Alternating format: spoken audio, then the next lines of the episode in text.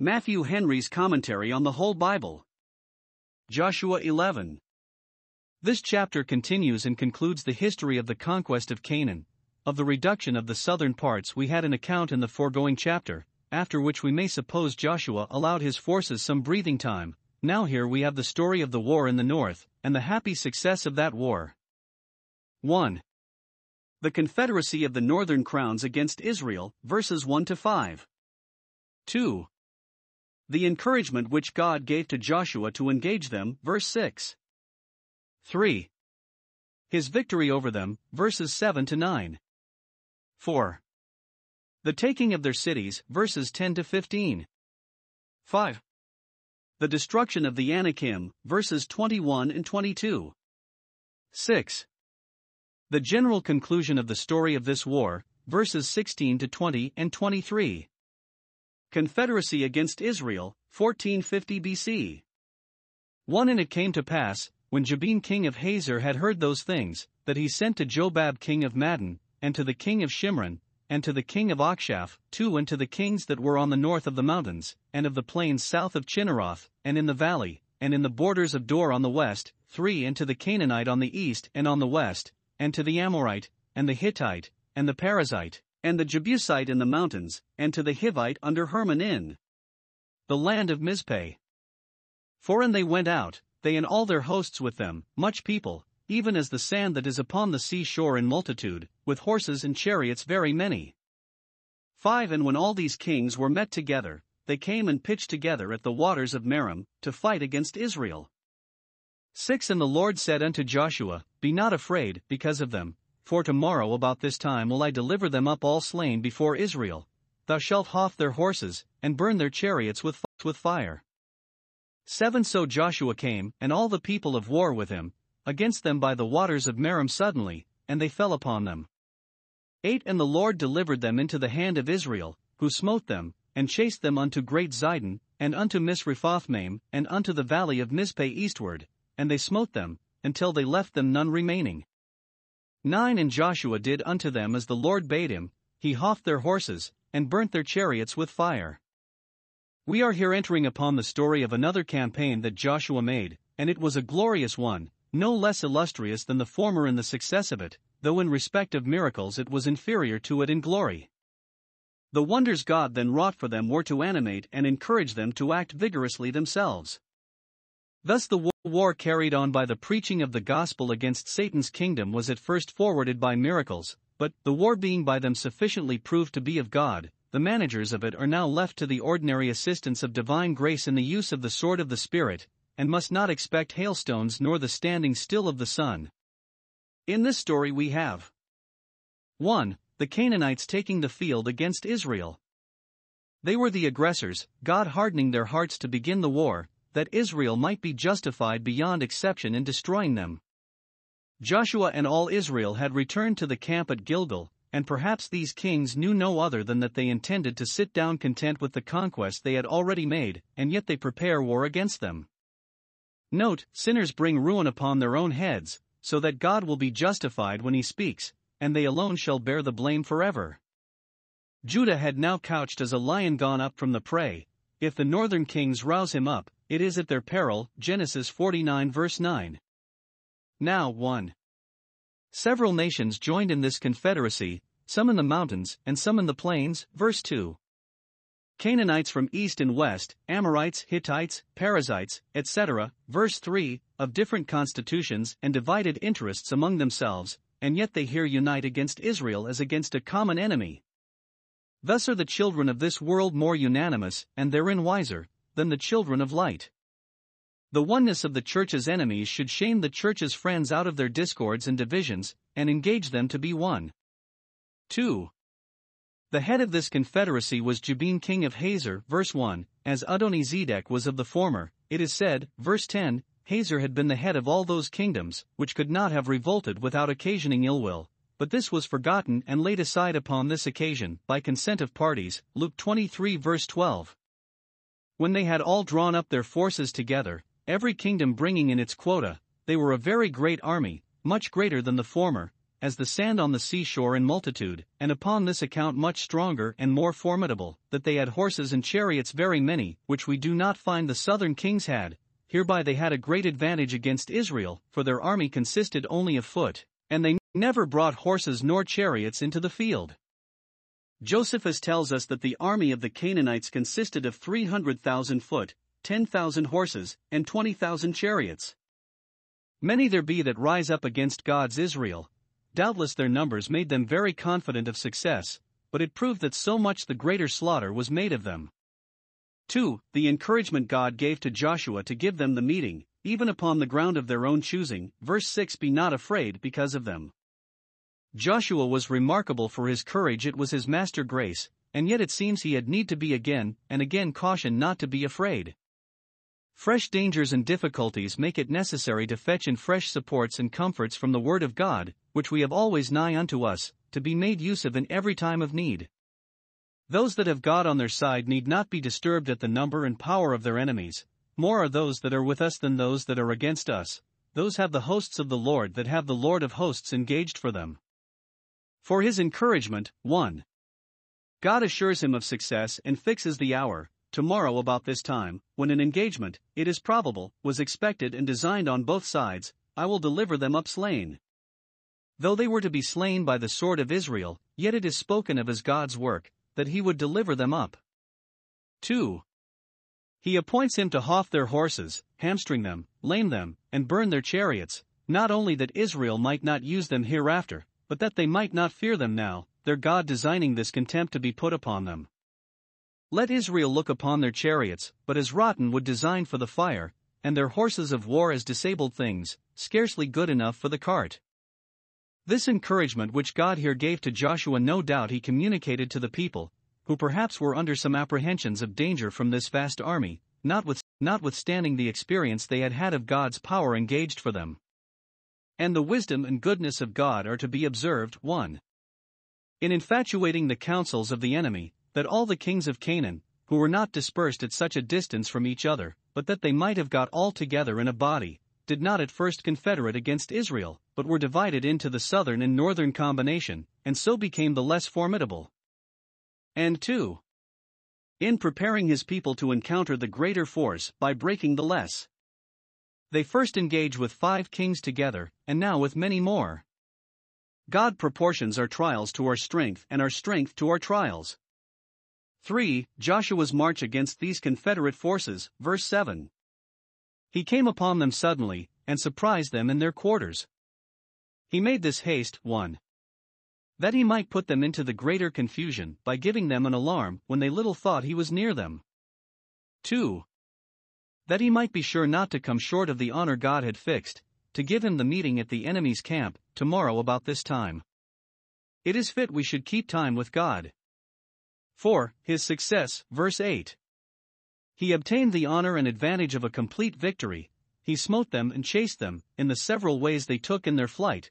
Some fled towards Zidon, which lay to the northwest, others towards Mizpeh, eastward, but the parties Joshua sent out pursued them each way.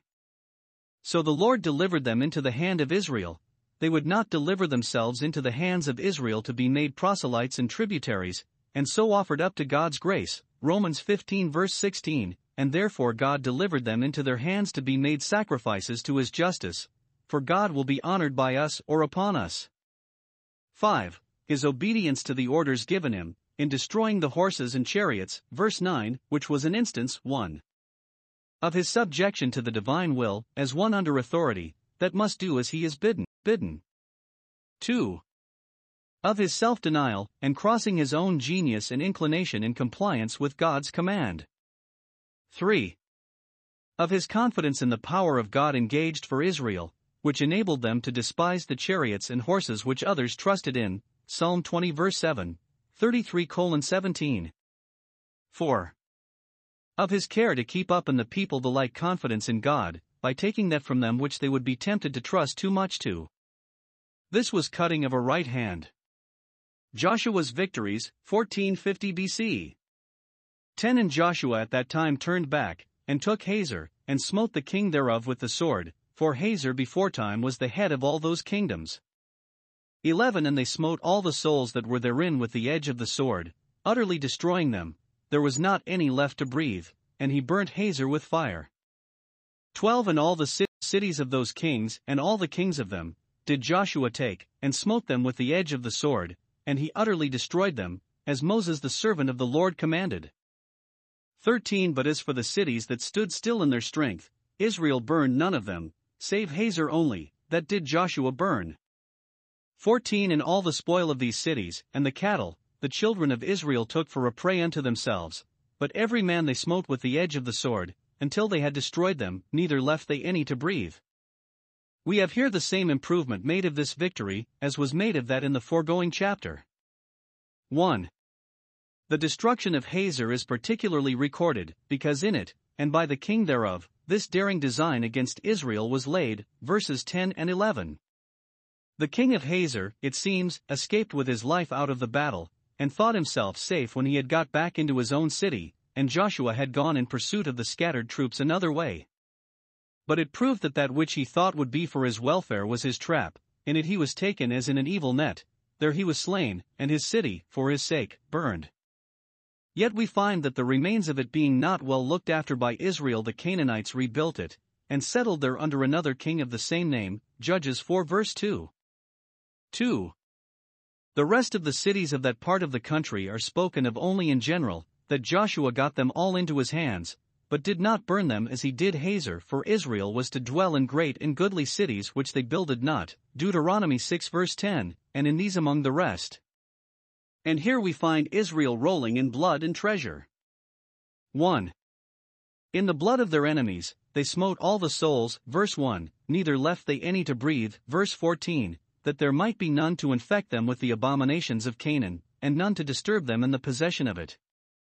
The children were cut off, lest they should afterwards lay claim to any part of this land in the right of their parent, parents. 2. In the wealth of their enemies, the spoil and the cattle they took for a prey to themselves, verse 14.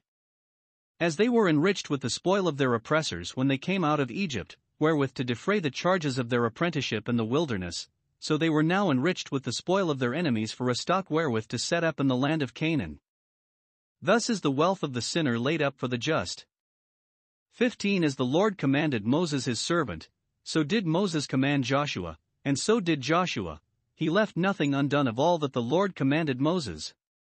16 So Joshua took all that land, the hills, and all the south country, and all the land of Goshen, and the valley, and the plain, and the mountain of Israel, and the valley of the same. 17 Even from the Mount Halak, that goeth up to Seir, even unto Baalgad in the valley of Lebanon under Mount Hermon, and all their kings he took, and smote them, and slew them. 18 Joshua made war a long time with all those kings. 19 There was not a city that made peace with the children of Israel, save the Hivites the inhabitants of Gibeon, all other they took in battle. 24 It was of the Lord to harden their hearts, that they should come against Israel in battle, that he might destroy them utterly, and that they might have no favor, but that he might destroy them, as the Lord commanded Moses. 21 And at that time came Joshua, and cut off the Anakims from the mountains, from Hebron, from Debir, from Anab, and from all the mountains of Judah, and from all the mountains of Israel, Joshua destroyed them utterly with their cities. 20, 22 There was none of the Anakims left in the land of the children of Israel, only in Gaza, in Gath, and in Ashdod, there remained. 23 So Joshua took the whole land, according to all that the Lord said unto Moses, and Joshua gave it for an inheritance unto Israel according to their divisions by their tribes. And the land rested from war. We have here the conclusion of this whole matter. 1. A short account is here given of what was done in four things. 1. The obstinacy of the Canaanites in their opposition to the Israelites. It was strange that though it appeared so manifestly that God fought for Israel, and in every engagement the Canaanites had the worst of it, yet they stood it out to the last, not one city made peace with Israel, but the Gibeonites only, who understood the things that belonged to their peace better than their neighbors. Verse 19. It is intimated that other cities might have made as good terms for themselves, without ragged clothes and cloud shoes, if they would have humbled themselves, but they never so much as desired conditions of peace. We here are told whence this unaccountable infatuation came, it was of the Lord to harden their hearts, verse 20. As Pharaoh's heart was hardened by his own pride and willfulness first, and afterwards by the righteous judgment of God, to his destruction, so were the hearts of these Canaanites. To punish them for all their other follies, God left them to this, to make those their enemies whom they might have made their friends. This was it that ruined them, they came against Israel in battle, and gave the first blow, and therefore might have no favor shown them. Those know not what they do who give the provocation to divine justice, or the authorized instruments of it. Are we stronger than God? Observe here that hardness of heart is the ruin of sinners. Those that are stupid and secure, and heedless of divine warnings, are already marked for destruction. What hope is there of those concerning whom God has said, Go, make their hearts fat? 2. The constancy of the Israelites in prosecuting this war, verse 18 Joshua made war a long time, some reckon it five years, others seven, that were spent in subduing this land, so long God would train up Israel to war, and give them repeated instances of his power and goodness in every new victory that he gave them. 3. The conquest of the Anakim at last, verses 21 and 22.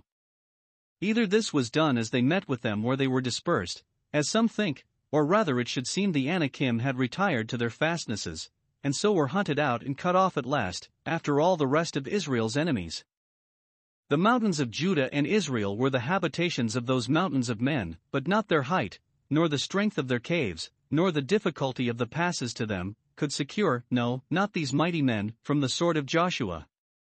The cutting off of the sons of Anak is particularly mentioned, because these had been such a terror to the spies forty years before, and their bulk and strength had been thought an insuperable difficulty in the way of the reducing of Canaan. Numbers 13 verses 28 and 33. Even that opposition which seemed invincible was got over. Never let the sons of Anak be a terror to the Israel of God, for even their day will come to fall. Giants are dwarfs to omnipotence, yet this struggle with the Anakim was reserved for the latter end of the war, when the Israelites had become more expert in the arts of war, and had had more experience of the power and goodness of God.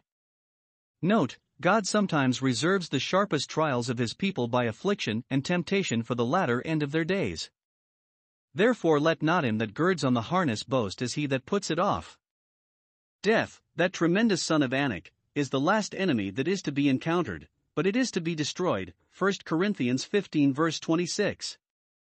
Thanks be to God, who will give us the victory. 4. The end and issue of this long war. The Canaanites were rooted out, not perfectly, as we shall find after in the book of Judges, but in a good measure, they were not able to make any head either, 1. So as to keep the Israelites out of possession of the land, Joshua took all that land, verses 16 and 17. And we may suppose the people dispersed themselves and their families into the countries they had conquered, at least those that lay nearest to the headquarters at Gilgal, until an orderly distrib- distribution should be made by lot, that every man might know his own. Or 2. So as to keep them in action, or give them any molestation, verse 23 the land rested from war. It ended not in a peace with the Canaanites, that was forbidden, but in a peace from them. There is a rest, a rest from war, remaining for the people of God, into which they shall enter when their warfare is accomplished. 2. That which was now done is here compared with that which had been said to Moses.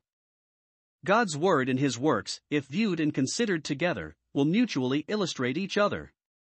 It is here observed in the close 1 that all the precepts God had given to Moses relating to the conquest of Canaan were obeyed on the people's part, at least while Joshua lived.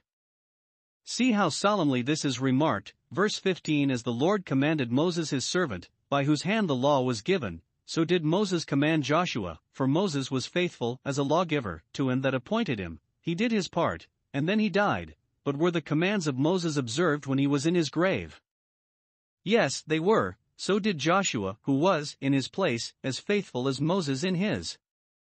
He left nothing undone, had he removed nothing, of all that the Lord commanded Moses. Those that leave their duty undone do what they can to remove or make void the command of God, by which they are bound to do it, but Joshua, by performing the precept, confirmed it, as the expression is, Deuteronomy 27 verse 26. Joshua was himself a great commander, and yet nothing was more his praise than his obedience. Those that rule others at their will must themselves be ruled by the divine will. then their power is indeed their honor, and not otherwise. The pious obedience for which Joshua is here commended respects especially the command to destroy the Canaanites, and to break down their altars and burn their images, Deuteronomy 7 verses 2 to 5, Exodus 23 verse 24, Exodus 34 verse 13. Joshua, in his zeal for the Lord of hosts, spared neither the idols nor the idolaters. Saul's disobedience, or rather his partial obedience, to the command of God, for the utter destruction of the Amalekites, cost him his kingdom. It should seem Joshua himself gives this account of his most careful and punctual observance of his orders in the execution of his commission, that in all respects he had done as Moses commanded him, and then it intimates that he had more pleasure and satisfaction in reflecting upon his obedience to the commands of God in all this war, and valued himself more upon that, than upon all the gains and triumphs with which he was enriched and advanced. 2. That all the promises God had given to Moses relating to this conquest were accomplished on his part, verse 23. Joshua took the whole land, conquered it, and took possession of it, according to all that the Lord said unto Moses. God had promised to drive out the nations before them, Exodus 33 verse 2, Exodus 34 verse 11, and to bring them down, Deuteronomy 9 verse 3. And now it was done. There failed not one word of the promise. Our successes and enjoyments are then doubly sweet and comfortable to us when we see them flowing to us from the promise. This is according to what the Lord said, as our obedience is then acceptable to God when it has an eye to the precept. And if we make conscience of our duty, we need not question the performance of the promise.